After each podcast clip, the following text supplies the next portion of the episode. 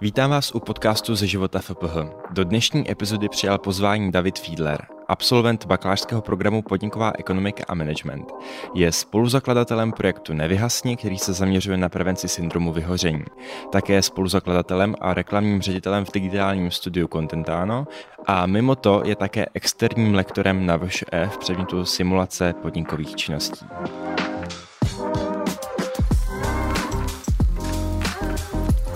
Davide, vítej v podcastu. Díky moc, díky Vašku, zdravím všechny uh, kamarády z VŠE a absolventy a i všechny studenty a jakékoliv další posluchače. Moje první otázka je, jak zvládáš skloubit vše, co jsem teďka vyjmenoval? Hmm. To je dobrá otázka. Přijde mi, že ji dostávám docela často a v posledních letech jsem se naučil hledat okolo sebe správní lidi a s těma lidma tak ty projekty tvořit a zároveň umět ty činnosti delegovat. A to mně přijde, že je trošku kámen úrazu spousty lidí, kteří se snaží nějaký projekty třeba nechávat vyrůst, protože ta cesta a já se to třeba furt ještě učím, ale ta cesta k tomu najít si ten správný styl, jak jim delegovat ty úkoly, a i správný styl třeba toho, jak hledat eh, nový kolegy, když už třeba vyčerpáte ten časofond těch kolegů, který máte okolo sebe, tak um, ta cesta může docela složitá a je podle mě docela těžký se to, se to naučit a já se to furt učím ale přijde mi, že úplný základ je v tom, no, v tomhle tom, um, té delegaci, hledání správných lidí do týmu a v tom potom pracovat i s tím jako daily time managementem. No. Spousta lidí teďka říká, že jako time management je mýtus prostě jo, a mně přijde, že ty, ty póly jsou takový rozdělený, že prostě někdo je brutální time manager prostě, dává si do kalendáře prostě bloky po půl hodinách a někdo zase říká, že to je mýtus, že dělá věci tak, jak mu přijdou pod ruku a myslím si, že každý by si to měl najít nějaký jako svůj styl, no, aby mu ty věci jako neutíkaly. Já sám se občas jako při, při, přistihnu v tom, že uh, si představím jako svojí dlaň, jakože je plná těch povinností, takhle ji zdvihám jako nahoru a mezi prstama mi protejkají takový ty málo prioritní věci a zatím se pak druhý den ráno jako po, pochytat, pozbírat a zase mm-hmm. na nich mhm. jako začít pracovat a nějak jako oživovat, takže občas se to stává samozřejmě i mně, že ty věci nestíhám, um, ale jak říkám, jsem okolo se mít kolegy, teďka jsme to třeba vyřešili jako asistentkou, že máme jako asistentku, která za nás řeší spoustu třeba komunikací, která mi jako utíkají a um, to je asi takový, asi takový moje hlavní gro. No. Mm-hmm. Ale taky třeba ten den mám občas jako rozfázovaný, že prostě mám tam různé bloky, jsem se třeba jestli, jestli jste četli, jestli si ty četl Vašku knížku Hluboká práce, mm-hmm. to o tom prostě soustředit se, mít prostě fakt blok na to, když se zamknu, s nikým prostě nevolám, nemluvím, mám prostě režim nerušit a jedu prostě nějaký, nějakou konkrétní věc. To mě přijde, že mi hodně pomáhá, že mám takovýhle bloky. Občas jakože brzo ráno, anebo hodně později večer, protože přijde, že jsem hodně produktivní jako večer, a tak to, tak mám takovouhle hlubokou práci, kdy se snažím soustředit na nějaký konkrétní jakoby, projekt, který chci jako dotáhnout. Já celkem dost využívám vlastně ty funkce nerušit na iPhoneu, hmm. kdy mám nastavený na určitých místech, když někam přijdu třeba do školy, že se mi automaticky vypo- vypínají upozornění na určité aplikace hmm. a přijde mi to super. Vlastně hmm. tě pak nikdo neruší a je to možná to, co jsi zmiňoval, že máš ty bloky, kde, tě, kdy si to vypínáš a nerušíš. Jo, jo, je to super. Plus tam ještě funguje to, že když někdo fakt potřebuje urgentně zavolat, že jo, tak tam stačí, myslím, zavolat asi dvakrát nebo mhm. třikrát hmm. a on se to jako prolomí, takže dvakrát ten člověk zavolá. Takže já třeba říkám lidem, že hele, kdyby to fakt něco potřeba urgentně, tak prostě zavolají třikrát a, a jakoby já ti to zvednu. Že? Uh, zaujal mě ten zmiňovaný předmět. Jak jsi k tomu vlastně dostal a hmm. co, co tam děláš v tom předmětu? Mm-hmm. No, dostal jsem se k tomu tak, že já jsem vlastně uh, končil prvák, myslím, a můj kamarád, kterýho jsem znal uh, způsobení v jednom startupu, uh, on tam dělal finančního ředitele, já jsem tam dělal vlastně, um, dá se říct, šéfa v úvozovkách salese, salesu na Německo a vlastně na německy mluvící trhy. Um, a oni vlastně, oni vlastně znal, znal ty moje aktivity a byli jsme celkem kamarádi z té firmy. Už jsme tam teda oba nepracovali. A, a, a zeptal se mě, že On, že zakládá nový předmět, nebo spolu zakládá, protože to spadá ještě pod paní garantku, že spolu zakládá předmět Simulation Business Activities a že jestli bych na tom nechtěl se s ním nějak podílet.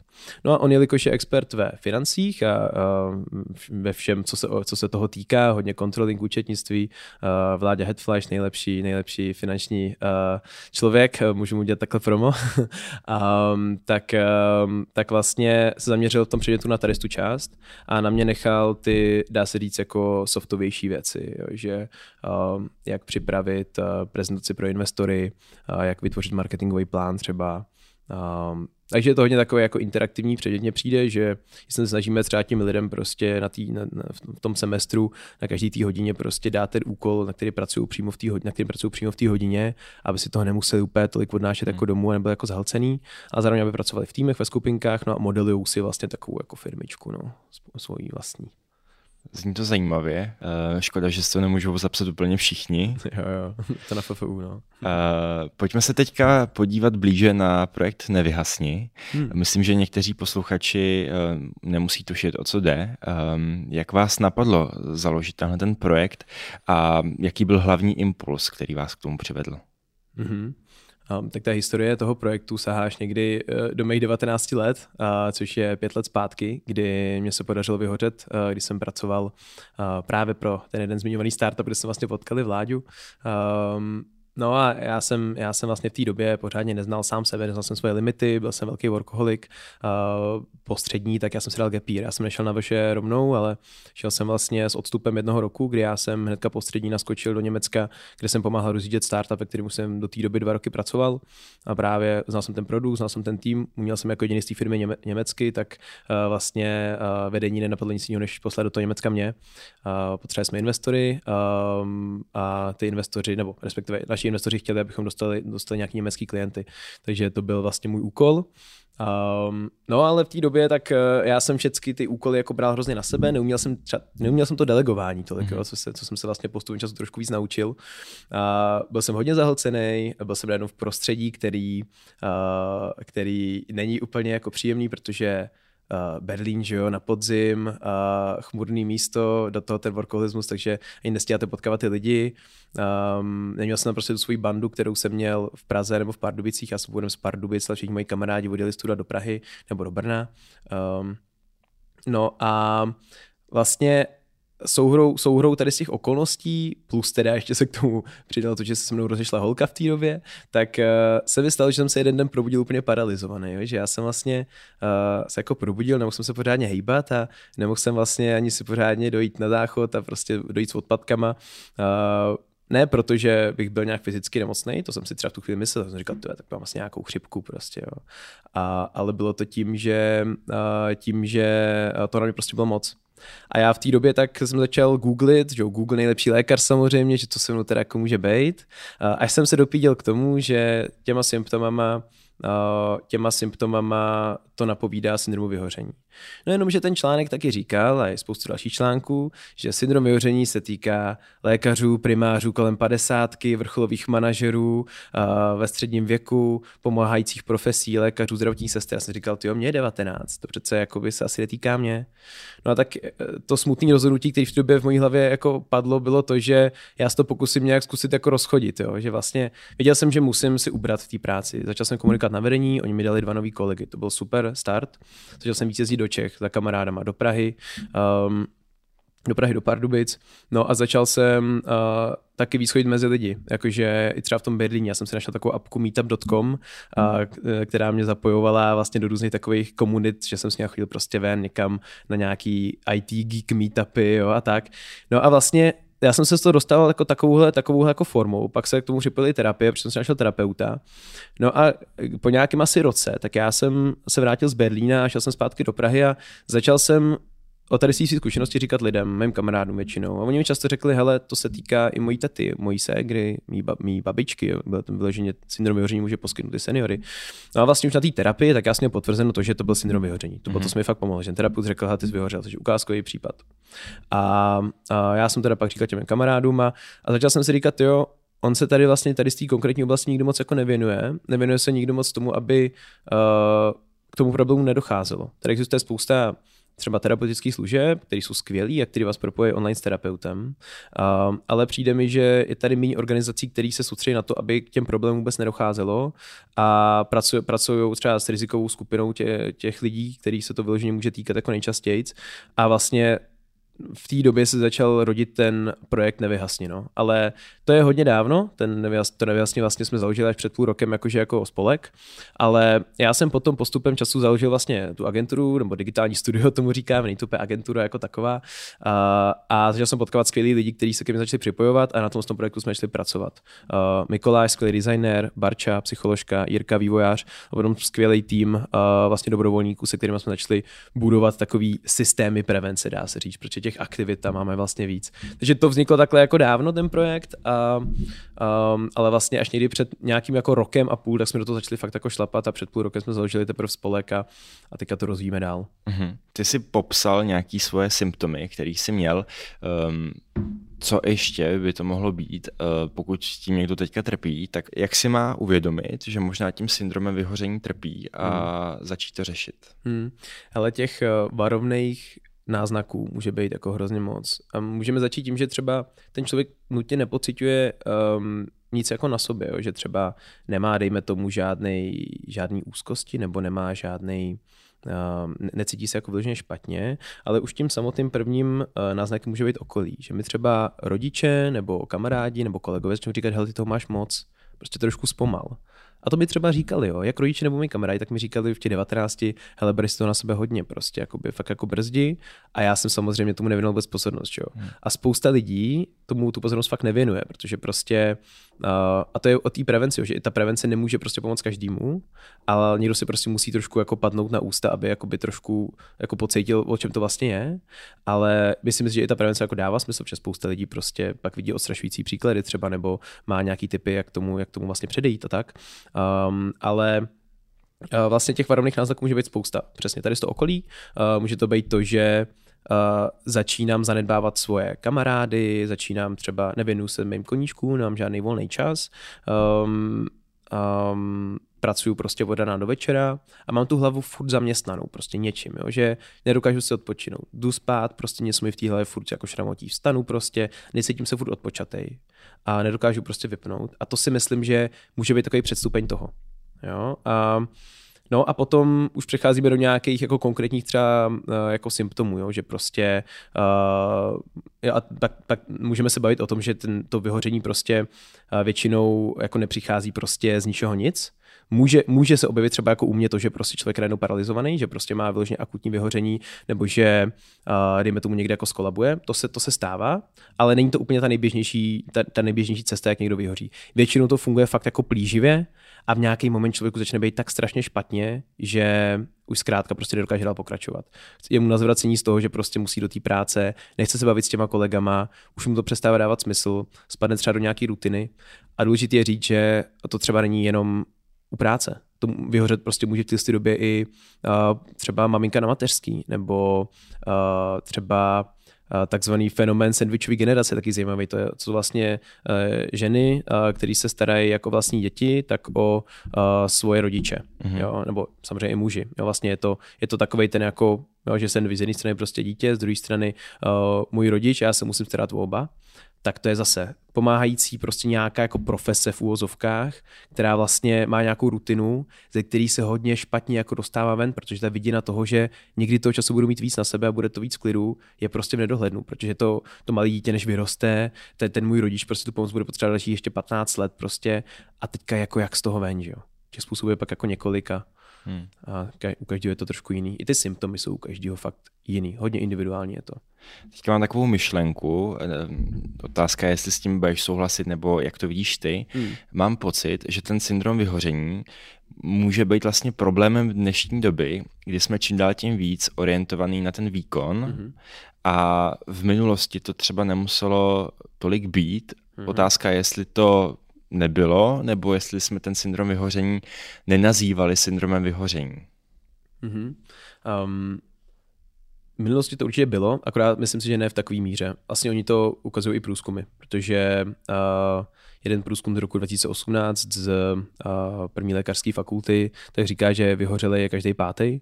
No a teďka někdy dva měsíce zpátky bliklo zprávama, uh, že vyhořeli každý čtvrtý. Uh, trošku s tím se máme covid, ale obecně obrovským hráčem tak je, jak si to zmínil, tahle ta současná kultura toho, že vlastně ty lidi prostě potřebují nebo mají potřebu furt něco dělat, potřebují se srovnávat s někým, uh, makat na sobě, tvořit vlastní projekty a hrozně tady z té hustle culture, jak se to často nazývá uh, anglikanismem, tak napomáhají sociální sítě. Protože mm-hmm. člověk prostě vidí úspěch někoho jiného, říká si, ty, jak bych to mohl udělat taky a uh, pak už se to dostává do takové spirály, že prostě už jenom myslí na to, prostě jak tam jako bejt a už třeba si neužívá ani tolik tu cestu, jo? že vlastně něco jako buduje, potká ty lidi, ty kamarády a tak, ale prostě potřebuje si za něčím jako jít a a fakt jakože ty influencery různý, jo, taky tomu občas pomáhají, že, že, uh, že přesně prezentují své úspěchy, vůbec žádný neúspěch, jo, že není, není, kdyby třeba Instagram byl jenom o neúspěší, to by to bylo úplně super, že, že prostě, jo, prostě nějaký fuck up, fuck up gram prostě, hmm. že, že prostě každý by jako za to se mu jako nepovedlo,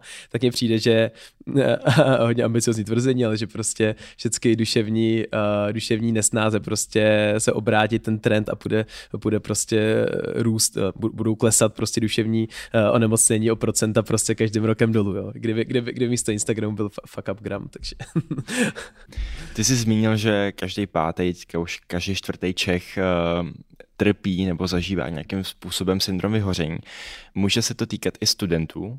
Jasně. Určitě. Ale myslím si, že studenti jsou hrozně často, uh, často riziková skupina. Mm-hmm.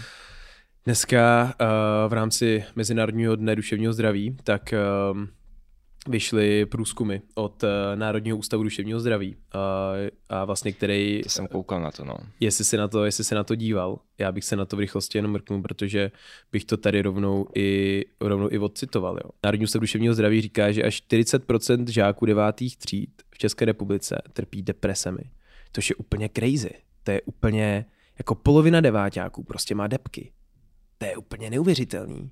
Jo, a jako Uh, není, není to jenom u lidí, lidí prostě na základkách, jo, ale uh, pak tam tuším, že ten průzkum jako dál říká, tak už ho necituju, ale že myslím, že každý prostě třetí nebo 30% možná studentů, tak by potřeboval nějaký odborníka prostě, by potřeboval odbornou pomoc. Hmm. 30% lidí na základních školách. To je prostě úplně crazy. No a samozřejmě tady to se posouvá potom i na vejšku, že jo, na střední na vejšku, protože a ta vejška mně přijde, že tady ty lidi jsou možná taky ještě jako extrémně jako riziková skupina, protože spousta z nich, kor na těch oborech, který Uh, a ne, to, to nechci úplně jako takhle nějak to nějak specifikovat, ale přijde mi, že jakýkoliv prostě studenti vejšek často naráží na to, že mají práci, mají studium, uh, často se na sebe musí nějak vydělat, uh, do toho prostě musí zvládat tu školu a do toho všechny další věci, že? protože život není jenom škola a to studium, ale rodina, kamarády, kamarádi, eh, nějaký koníčky prostě a všechno tady to skloubit, tak extrémní jako psychický nápor, psychická zátěž, že prostě podle mě by každý student měl mít uh, uh, ideálně prostě půl hodinu aspoň s terapeutem prostě týdně, kdyby se s ním pokecal o tom, jak to teda jako zvládat, nebo aspoň s nějakým koučem, jo? Mm, prostě mm. si pokecal jako o tom, tak jak teda, co, si, co teda jako mám dělat, prostě, abych se to úplně jako nesesypal. Jo, protože mně přijde, že fakt Uh, jako je, je, dobrý, že ty studenti většinou v tom táhnou spolu, že tady se prostě ty lidi jako rozsegmentují prostě a ty, co dělají nějaký projekt, do to prostě studují, tak prostě se spolu baví a tady ta peer peer, ne, jako, ne úplně terapie, ale tady ta jako peer síla té skupiny, to, že prostě mám ty lidi, kteří procházejí něčím podobným, tak je hrozně silná. Jo. To, je, to je hrozně velká síla a myslím si, že to lidem jako hodně pomáhá. No mě to třeba hodně pomáhalo, když jsem měl jako vrstevníky, kteří dělali na něčem stejným, ale taky to trošku může být cesta tak trochu do záhuby, protože ty lidi jakoby jsou mega ambiciozní třeba v nějaký skupince, prostě zároveň se v tom ještě jako podporujou a jdou ještě do větších extrémů. Takže kolikrát i u takových lidí je prostě o to, o to lepší, kdyby se třeba potkali s nějakým terapeutem a, a, a nebo s nějakým koučem, prostě, kdo by jim dal nějakou trošku, kdo by jim trošku nastavil zrcadlo, prostě řekli jim, hele, jestli takhle půjdeš prostě dál, tak uh, jo, možná vytvoříš prostě miliardovou firmu, ale proč? Pro, pro, proč bys to dělal, protože, nebo proč bys to dělal, když stejně prostě vyhoříš jako za, hmm. za deset let, jako, nebo za pět, nebo ještě dřív klidně. Já jsem si u vás na webu dělal uh, ten test eh, rizik vzniku syndromu vyhoření. Mm-hmm. Uh, vyšlo mi teda, že mi nic nehrozí. Uh, no, super. On je trošku přísně postavený, tak to, jo? tak to, tak to, tak to žiješ, to žiješ hezky balancovaný život. uh, jako myslím si, že jsem měl období v životě, kdy jsem se možná víc blížil k tomu syndromu vyhoření, že teďka hmm. mám pocit, že víc řeším, kolik toho dělám a co všechno dělám. Co ti vyšlo? No jako, že mi fakt nic nehrozí. Nevím teď, jak to tam máte rozškálovaný. My to máme, my to máme rozdělený potom ty jednotlivý, ty jednotlivý jako pasáže. A v žádný z nich ti nevyšlo, že bys byl třeba uh, na tom trošku hůř nebo něco. Nemyslím si. Hmm, no tak to, to ti v první řadě gratuluju. No a v druhé řadě, že jo, ty jsi zmiňoval, že jsi měl období, kdy, uh, kdy jsi na tom byl jako trošku hůř, že, jo? že, že z toho asi dělal jako trošku víc. To určitě, jako že jsem vždycky měl pocit, že potřebuju toho co nejvíc uh, zvládnout, mít co nejvíc jako praxe vlastně. Hmm. Hmm. A, a to si myslím, že teďka v poslední době nemám tolik. No. Hmm. A čím se to, čím, čím se to stalo, nebo čím se to jako srovnalo? Myslíš, že jsi třeba hmm. našel tu cestu věcí, které tě prostě baví a že jsi do toho takhle jako sklouznul a už jsi takový jako flow, anebo si třeba něco odstřihnul a um, je ti potom líp? Odstřihnul jsem věci, které mě tolik nebavily, jakože hmm. mě to nenaplňovalo hmm. a, a začal jsem si asi víc vybírat, co chci dělat, no. Hmm. Ale netuším, co byl nějaký zlomový bod, kdy jsem si řekl, hmm že to takhle musí být. Mm-hmm.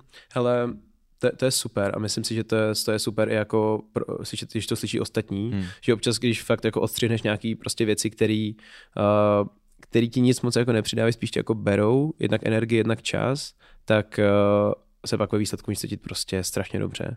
Jo, že mně přijde, že já jsem taky prošel, jsem prostě jednu dobu na všechno říkal ano, že prostě jasně někdo mě oslovil s nějakým projektem, tohle, tohle, všecko jo, jo, jo, nový zákazník prostě ano, ano, všecko uděláme, jenže pak prostě člověku začne docházet to, že prostě jako ta energie není prostě jako nekonečná, jo? že prostě ta baterka se jako vybíjí a ty potřebuješ něčím dobít a to, že si na sebe vezmeš další projekt, tak tím ji nedobiješ, tím prostě dostaneš úplně do mínusu, že jo. Takže mně přijde, že a možná se tady dá trošku aplikovat i takový to pravidlo, to, to paretovo pravidlo, mm-hmm. že jako, že jako uh, eh, 20% činností, které jako děláš, tak prostě způsobují těch 80% toho, uh, toho šrumce prostě okolo tebe, toho i i ty energie, kterou ti to jako dobije, jo, že vlastně i toho impaktu, který vlastně ty výsledku jako uděláš, jo, že, že třeba mně přišlo, že Jo, tak já jsem jednu dobu dělal tady něco v nějakém spolku, tady někde dobrovolnictví, tady jsem měl freelance klienta, tady jsem rozjížděl firmu, tady jsem rozjížděl prostě nějaký projektík, prostě hasl vedle, tady jsem dělal prostě, začínal nevyhasni, do toho jsem dělal školu, sport, tenis, prostě a nedomáš 10 aktivit a když prostě šest z nich prostě katneš, tak vlastně, nebo, nebo třeba je jenom omezíš na naprostý minimum, že prostě nechodíš na tenisový prostě tréninky čtyřikrát týdně nebo třikrát týdně, ale prostě jednou týdně nebo jednou za dva týdny a místo to se třeba zaběhat jenom, místo třeba těch zbylých dvou, tak eh, a, a, a potom katneš prostě nějaký, nějakýho klienta nebo nějaký prostě freelance projekt,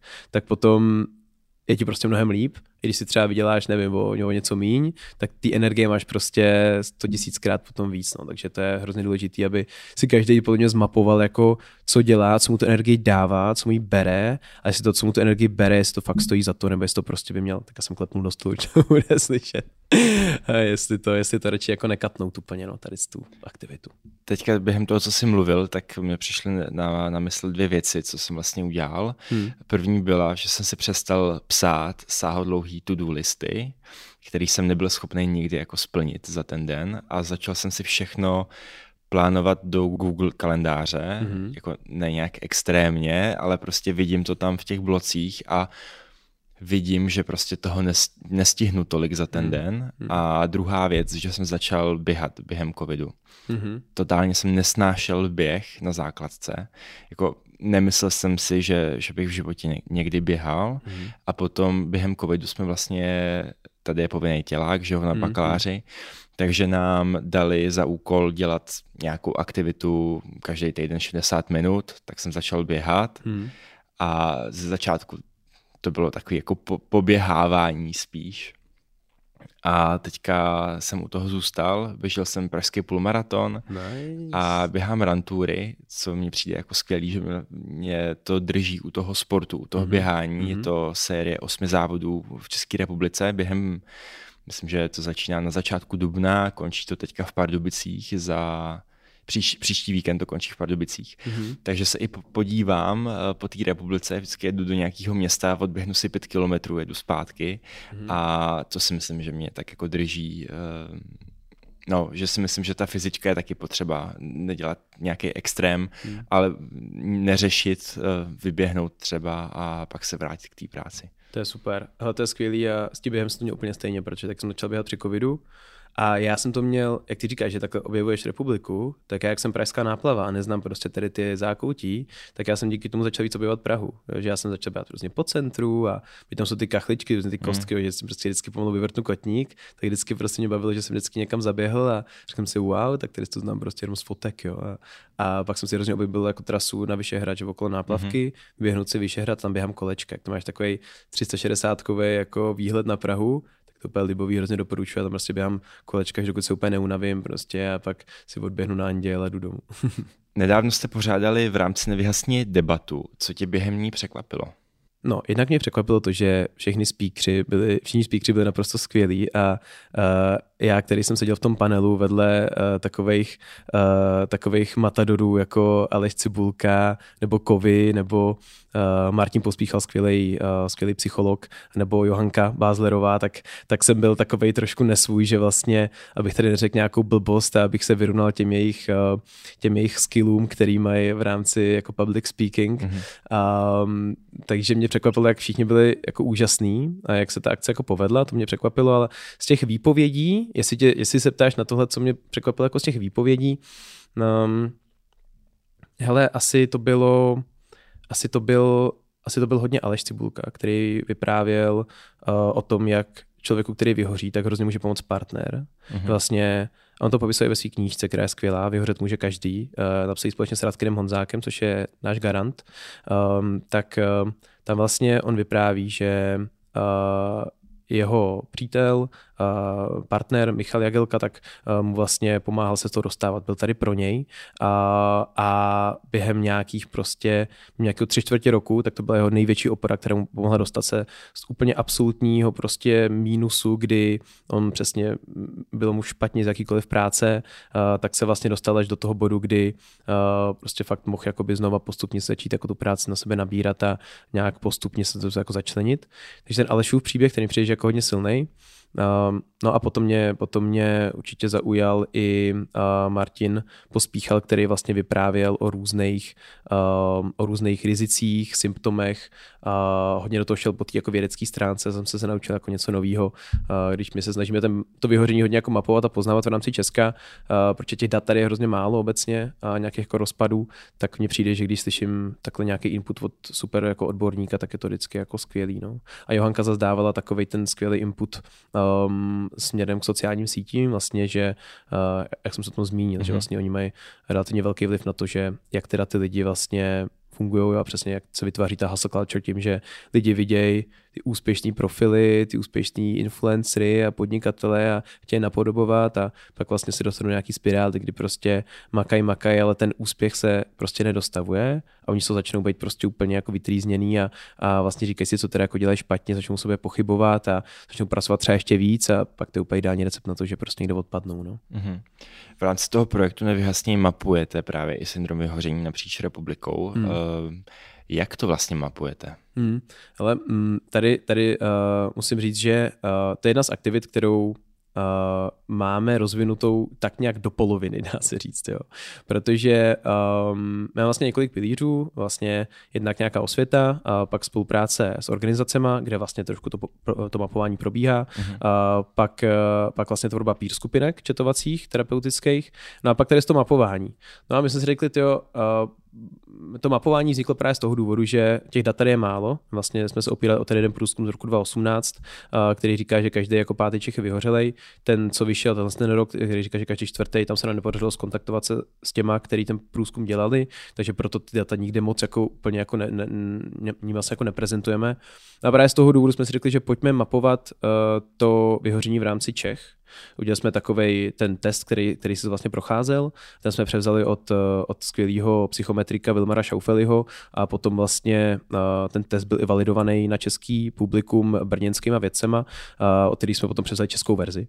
A z toho nám pomáhá vlastně náš týmový psychometrik Martin, Martin Máčel. No a tady ten test, tak my chceme distribuovat jednak do krajů, ale do různých odvětví, do různých vlastně um, uh, i firem, ale uh, chcem vlastně ve výsledku mít potom co největší soubor dat o vyhoření v rámci Česka A, my zatím začínáme tak, že máme vlastně ten náš průzkumník na webu, kde máme nějaký parametry, které jako sledujeme. Už to vyplnilo něco přes tisícovku lidí za, za těch pár měsíců, co tam máme, takže už toho nějaký malý data jako jsou. A, ale chceme tady ten dotazník ještě i trošku v modifikované podobě dostat do co nejvíce odvětví, do co nejvíce profesí, za sklepu do stolu, pardon, a do co nejvíce jakoby krajů, abychom tomu pořádně rozuměli, protože my můžeme myslet také jako nějaké řešení, které jsou jako obecně aplikovatelné, které vlastně vyvíjíme v rámci toho našeho týmu, ale když neznáme ten kompletní dataset a to rozdělení těch dat prostě napříč krajem a napříč odvětvíma, tak nemůžeme vědět, jak konkrétně pomoct třeba těm jednotlivým profesím hmm. a tak dále. A teďka říkám, že my, my jsme ti, kterým pomůžou, ale ono obecně to vyhoření uh, je způsobený prostě systémem často a nějakou, nějakou um, no, nějakým jako nedostatkem v tom systému velmi často. A uh, tady potřeba prostě samozřejmě jako nějaká strukturální změna k tomu, aby se ty věci dělat k lepšímu. A přijde mi, že uh, ta struktura v rámci Česka se spíš jako zhoršuje. Teďka to vidíme prostě na tom, co vymýšleli s těma lékařema, že, jo? že prostě s tím zdvojnásobili ty přes časy. jako šílenost prostě. Člověk si říká, jo, tak jsou tady organizace, který, uh, který tomu jako napomáhají, aby se ty věci jako děly prostě k lepšímu a pak prostě tady uh, ministr Válek a Hrůz, uh, ministr Hrůz a Válek, jsem slyšel někde ve šťastným pondělí, copyright, tak řekne, že řekne, že se zdvojnásobuje prostě tady ten, tady ten časofond přes časů u těch těch lékařů. Šílenost, šílenost, šílenost. No a takže to mapování tak děláme teďka v takové utlumené podobě. Dáváme dokupy tým, který by uh, to dostal potom do více krajů, do více profesí um, a měli bychom kompletně potom rozpad vlastně rizik vyhoření a obecně vyhoření v rámci Česka a mohli s tím potom líp pracovat. No. S Nevyhasni eh, jste nedávno vyhráli cenu veřejnosti Social Impact Award. Eh, prošli jste si v rámci toho mentoringem. V čem vás ten mentoring posunul? Já vždycky říkám, že jako obecná síla toho mentoringu je ta, že vlastně jelikož to není jako projekt, který by měl u těch našich teammates prostě prioritu číslo jedna, protože všichni se někde něčem jako živíme, hmm. tedy to je primárně projekt, který vznikl z nějaký dobrovolnické bázy, tak obecně ta největší síla mentoringu je ta, že se ten tým potkává, dává si deadliny a v nějakých jako uh, v nějakých uh, ohraničených, časově ohraničených blocích na těch projektech pracuje. Takže pro nás to byl mentoring, který uh, nás posunul tady v rámci, v rámci uh, toho plánování, deadlineu a posouvání té celé věci prostě dopředu. To byla úplně jako obrovská výhoda. No a zároveň jeden z našich mentorů se stal potom teďka naším jako parťákem, který nám pomáhá s uh, vlastně spolupráci s těma organizacemi, protože my jako vydáme prostě spoustu věcí, na, který, na kterých můžou ty firmy zapracovat, ať je to vlastně ta prevence uh, obecně uh, duševního zdraví, ale právě s důrazem na, ten, na to vyhoření mezi týmama. Ale zároveň tak máme tady obrovský téma, na který se firmy soustředí a po kterým je relativně velká poptávka, nikdo moc to, to téma jako neřeší a to je vlastně začlenování Gen Z do té pracovní struktury. Protože hrozně často se stává, a řekl nám to několik firm, že vlastně neví, jak komunikovat, na, jak komunikovat s Gen Z. Jo, že vlastně na ně nejsou připravený. Vlastně ten člověk prostě uh, po té páté hodině ten telefon nevezme a oni, oni prostě nevědí, co teda jako mají dělat. Jo, že vlastně ten jejich kolega, prostě tady Pepa, uh, z jejich prostě generace uh, baby boomers, prostě jim ten telefon vezme v 9 večer a řeší s nimi nějaký projekt, ale prostě uh, ten Michal prostě to už neudělá, protože prostě v pět má padla a jako konec. A jsou z toho prostě na nervy a je to spousta věcí, které prostě nevědí, jak s těma lidmi jako řešit, ale přitom tady ta generace brzo převezme prostě veškerý jako middle, middle management a později i vyšší management a vlastně bude ta, která tu firmu jako bude řídit. A teďka jde o to, jak teda se na ní jako napasovat, aby, aby uh, ty lidi tam prostě reálně v těch firmách byli, neodcházeli jim hnedka a aby uh, taky hnedka nevyhasínali, nevyhořívali, protože to se taky často stává, když je nějaký střed generací, nějaký prostě uh, manažer v úzovkách ze staré školy prostě začne potom člověku chtít prostě hory doly a ten člověk třeba nemá úplně, neumí třeba jako komunikovat a vrátit to tomu šéfovi zpátky, že hele ne, prostě. Jo, ten se spíš jako uzavře trošku do sebe, nekomunikuje a pak prostě odejde z té hmm. firmy. Jo, že třeba prostě uh, nemá, nemá prostě dostatek kuráže na to, aby se prostě otevřel a řekl, tak prostě odejde z té firmy, dá výpověď, no a a vlastně ty firmy s tím bojují. Prostě velké korporace i, i střední firmy prostě nevědí, jak tady s tou generací prostě pracovat, byť prostě stačí implementovat několik prostě základních pravidel, aby se to trošku začalo jako měnit k lepšímu. No. Takže, takže vlastně tady super mentora, který nám pomáhá s tou spoluprací s organizacemi, jsme díky tomu získali a, a zároveň ty mentoringy v rámci Social Impact Award tak byly hodně i o tom, že jsme třeba si se učili dělat jako finanční plán, mm-hmm. um, nějaký další věci, které už já jsem třeba částečně znal tady jako z VŠE, ale znal jsem jsem si to jako nějak uživil. Zároveň i kolegové z týmu, kteří třeba jako ekonomkou neprošli, tak prostě se mohli tady něco jako naučit, což bylo super. No a velká předná hodnota si myslím toho je, že jsme si uvědomili, že i projekt, který uh, je cílen neziskově, vlastně to není jako biznesový projekt, tak by se měl výst jako startup, jako firma. Mm-hmm. Jo, že prostě jasně je tady nějaká definice podniku, že podnik by měl maximalizovat svůj zisk, uh, což my samozřejmě, že neziskovka žádný zisk nemá, ale my potřebujeme se dostat do nějaké fáze samotna, samostatnosti pro to, abychom mohli ty naše aktivity líp škálovat, dostávat do celých regionů, do všech měst a pomáhat i tam, kde víme, že uh, ty peníze za to prostě mít jako nebudeme jako projekt. Jo? Proto třeba startujeme hodně tu prevenci v rámci těch firm eh, a vlastně snažíme se napojit různý systémy prevence právě do těch firm k tomu, abychom nastartovali potom i nějaký vlastní model finanční, díky kterému si budeme moct dovolit potom financovat ty projekty, které víme, že uh, prostě nám jako nikdo nezaplatí, který děláme prostě vyloženě čistě prostě pro lidi a to bylo to, proč jsme jako vznikli, no. že vlastně chcem prostě obrátit ten rostoucí trend syndromu vyhoření, a protože máme data o tom, že prostě to roste a chtěli bychom, um, chtěli bychom dostat tu prevenci co nejdál to jde no, mezi lidi. A nějaký konkrétní plán třeba na další rok, dva? Co, hmm. co chystáte, co připravujete? Hmm. My jsme teďka dávali takovou osu jako na, na následující půl rok, co bychom chtěli. Na půl roka na pět let. Hmm. A teďka v rámci toho půl roku, co bychom chtěli udělat, tak je, že my teďka spouštíme tu, tu vlastně četovací peer skupinu s terapeutem, s lidmi, kteří vyhořívají, a, tak a, tady chceme, aby nám dobře dopadl ten pilot, protože my to budeme různě měřit, bude to tříměsíční program a vlastně pokud zjistíme z těch prvotních dat, že to funguje, tak chceme tady z těch skupinek pustit pět do půl roku. Mm-hmm. Takže to je náš ambiciozní plán vlastně v tomhle tom projektu. Potom chceme program, který máme pro organizace připravený, který jsme Nevyhaslá organizace, kdy my vlastně mapujeme vyhoření napříč pracovištěm, děláme tam kampaň, pak ty data anonymně modelujeme provedení, vyhodnocujeme, na základě toho tak připravujeme workshopy pro team leadery a management a pak dáváme ještě těm firmám odznak nevyhaslá organizace, který se musí udržet, protože my se vrátíme, to měření děláme znova a znova zjišťujeme riziko burnoutu. Mm-hmm. Uh, tak vlastně tady to chceme dostat do deseti organizací. To je náš vlastně teďka cíl. Máme nějaký pilotní právě uh, projekty takhle před spuštěním. Chtěli bychom to dostat do deseti firm, který se stanou našimi prvníma nevyhaslými organizacemi, které tím jako projdou. Um, no a pak chceme uh, spustit ambasadorský program, jo, že vlastně uh, teďka na podzim, snad se nám to povede, tak bychom chtěli, uh, tak bychom chtěli s našima vlastně uh, přátelema, ambasadorama, influencerama udělat nějaký nějaký uh, program, kde by uh, trošku šířili tady tu osvětu na sociálních sítích o prevenci.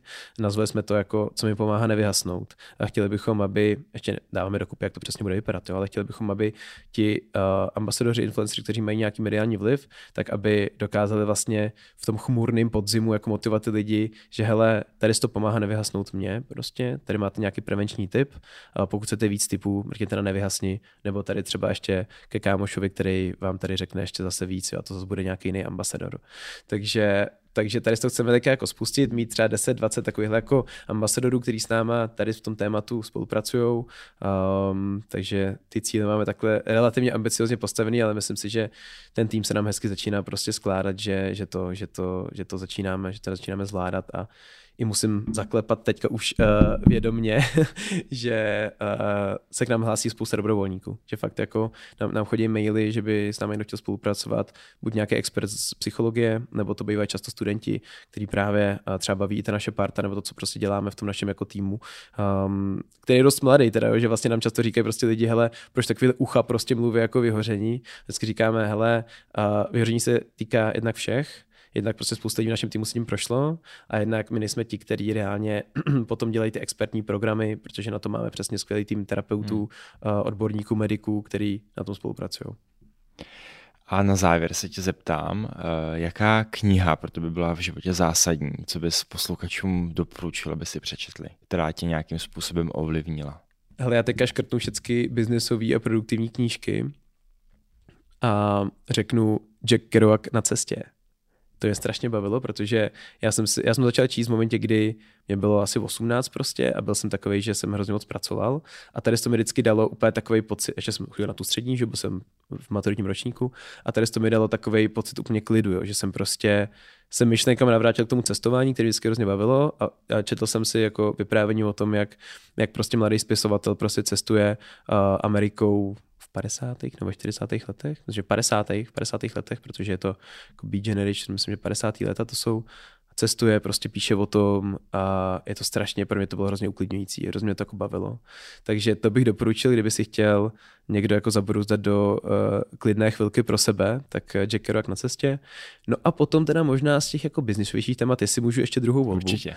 tak uh, mě napadá, že hodně mě ovlivnilo Uh, hodně ovlivnil Tim Ferris jako autor, Timothy Ferris, uh, napsal spousta knížek a ta, co mě baví nejvíc, je čtyřhodinový pracovní týden.